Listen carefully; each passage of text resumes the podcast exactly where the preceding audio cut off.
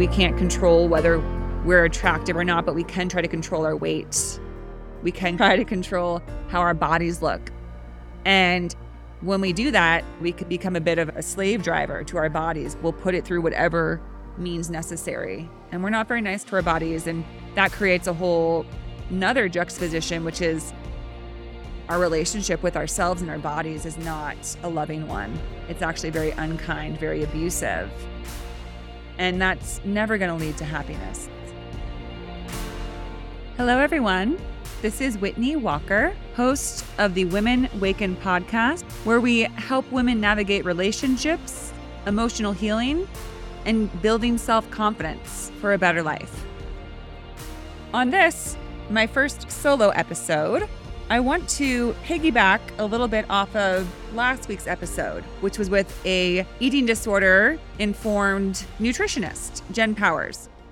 We had an amazing conversation about eating disorders and body image and how to reach a healthy place in your relationship with food, with eating, and with your body. And it got me thinking about how pervasive and prevalent body image issues and eating disorders are for women and why this is. In all honesty, this is something I've thought about for a long time as someone who has struggled with an eating disorder since 14 years old. At this point in my life, it's much less a part of my life. And I probably have the greatest amount of peace and the healthiest relationship with my body and food that I've ever had. But it's been a very long road and a very exhausting road. And I think that that's something that I always like to acknowledge, whether it's with my clients or with friends who are going through an eating disorder, is just how exhausting it is.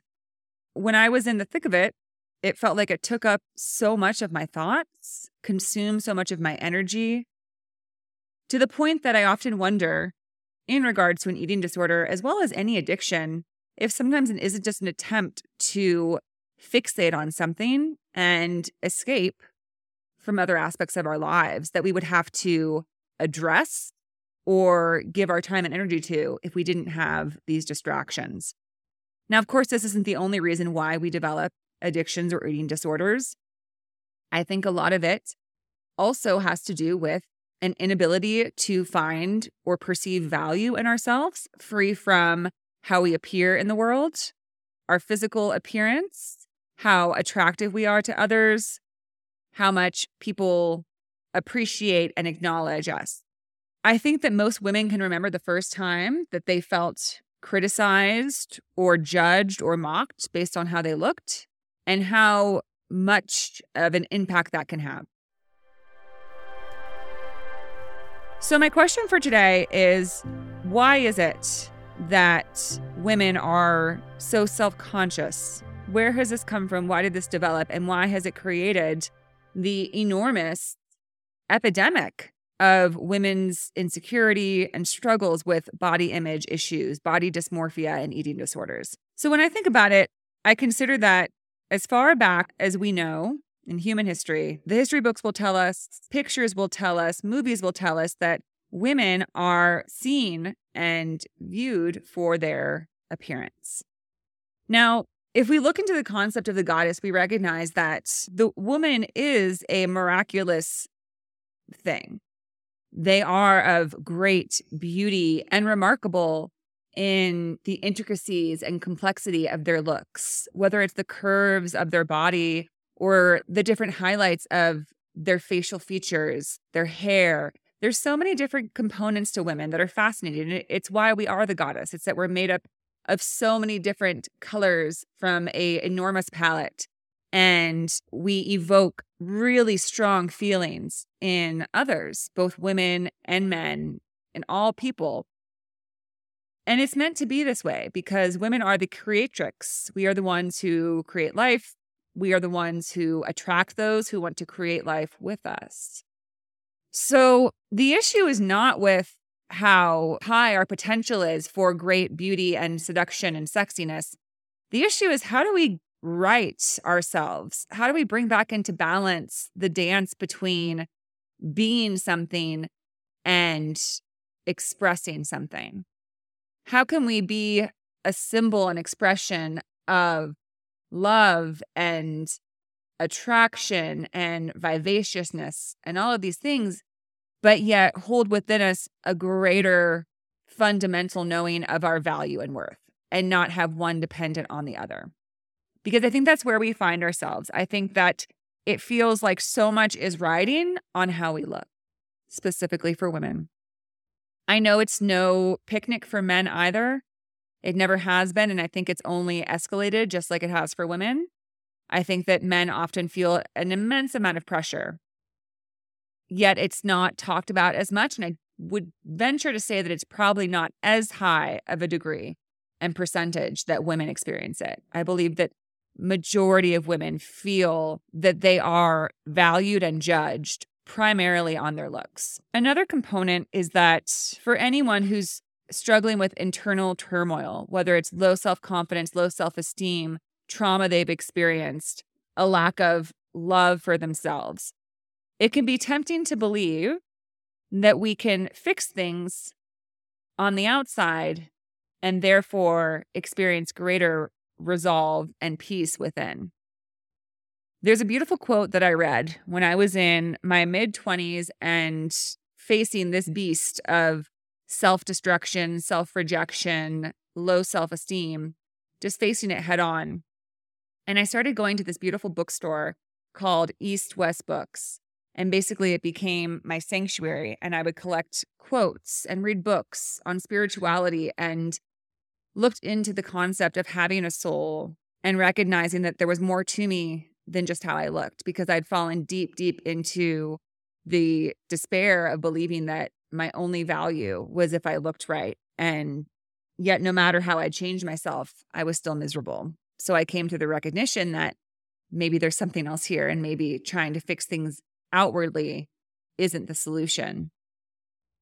And I found one quote that always stuck with me that said, To love yourself from the outside in is a doomed prospect. And that hit me really hard because I realized that's exactly what I was trying to do was to try and fix myself outwardly so that somehow I would find it in myself to love myself inside as well. And another quote I appreciated, and this was when I was in treatment for an eating disorder, was something along the lines of how wonderful it would be to see yourself as someone rather than something. Because I think that also perfectly encapsulates anyone in the midst of an eating disorder. Specifically, eating stuff and body image, you begin to associate more with being seen as something, primarily thin, or maybe you want to be strong or perfectly fit. Whatever it is, it's wanting to be seen as something and forgetting that you're actually someone. Or maybe we've lost faith that we could actually be valued or appreciated as just someone. So, all of these concepts, I think, are important to discuss and to explore in regards to eating disorders because my greatest question and my purpose in having this podcast and in the work I do is to ask these questions about why do we live the way that we do? Why are things this way? And what can we do to change them? Because so many w- things about the way that we live are undesirable, specifically about how we feel about ourselves as people, as individuals, how we treat ourselves, how we think about ourselves. We tend to lean much more towards criticism, judgment, and rejection of self rather than compassion, kindness, and acceptance of self. And I think all the time about what can turn the tides. A lot of my podcast is based on considering self talk. How do we talk to ourselves? How do we treat ourselves? What is our relationship with ourselves? Because that can tie in to almost every single addiction we develop, disorder, low self esteem, lack of confidence, and truly the barrier that keeps us from becoming our full, authentic self, being able to experience peace, happiness, and a sense of freedom. Because as long as we have these beliefs that we have to love ourselves and be loved on the outside in order to love ourselves on the inside, we're not free because we have no control over how we show up in the world in a large part. This is how we showed up. This is how our face is structured. This is how our body is built. And yes, we can try as we might to change those. And I have nothing against that because I've done it myself. So I'm not one to judge. And I think that it's perfectly fine. Yet I think there's always the question that is important to ask, which is do I really believe that this will get me closer to what I feel I want? Because often anything external, superficial, is never going to resolve the emotional strife or pain within. And that's what I found for myself. Self talk isn't everything, but it's sort of the connector between what we're choosing to do and why we're doing it, right? So if we don't like the way that we look, if we don't like the bot our body, if we don't like how people speak of us or look at us, because again, that's another challenge and hurdle that women come across is you can try to go about your life, but when you don't look how what's aligned with society's standards, it's very spoken upon. It's often pointed out for women, right? And especially now with the advent of social media and everything being online and being able to see so many images of people who are photoshopped and look perfect, it can be hard not to feel like we want to just be able to show up and be seen in a certain light, in an accepting light. That's been the biggest struggle I've had when it came to feeling that I needed to go at whatever means I had to to be a certain weight, to be thin enough. Was that when people like how you look, they're nicer to you, they're kind. And that kindness, you know, we're not really able to separate that, oh, this isn't really about me. They just like how I look. The way we look feels like it's a part of who we are. We identify very strongly with that in this life. I'm a believer that what we truly are is an infinite essence, a soul, and that we chose to come into these bodies and have this unique experience. Yet that doesn't really do it for me when I try to tell myself not to worry about whether I'm attractive enough whether if I was more attractive, then maybe I'd have the relationship I always dreamed of. I'd be happier because I would get more attention and more people would like me. So that's a hard belief for us to shake is that who we are is okay and acceptable and lovable regardless of how we appear. So, as I was saying, when I would get deep into my disorder, that seemed of the utmost importance. It also felt like something I can control. And obviously, eating disorders are often associated with control. It's not all they're about, but it's a lot of what they're about is feeling like with everything else in our lives that we can't change, that we can't affect, we can't control how people feel about us. We can't control whether we're attractive or not, but we can try to control our weight. We can try to control how our bodies look. And when we do that, we could become a bit of a slave driver to our bodies. We'll put it through whatever means necessary. And we're not very nice to our bodies. And that creates a whole another juxtaposition, which is our relationship with ourselves and our bodies is not a loving one. It's actually very unkind, very abusive. And that's never going to lead to happiness.